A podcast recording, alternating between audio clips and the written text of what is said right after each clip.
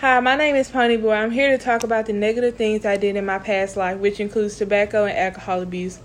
I'm here to say don't smoke at a young age. It will ruin your health, it will ruin how your life works. I smoke with my friends too. I used to think that smoking is cool because other people do it, including my friends. I used to smoke because I used to be always put into peer pressure. A lot of things had gone down in my life, and that is the reason why. Hi, I'm Johnny. I, I smoke for one because I got abused in my home, and I also smoke because my nerves, and I just and just to smoke because there's not much to my story, but just don't smoke because you don't want your health to go bad. You always want to be healthy because you can live longer and a better life. Hi, my name is Dally. I smoke and do alcohol. One, because I was passed around a lot as a kid, and plus, I went to jail at only 10 years old.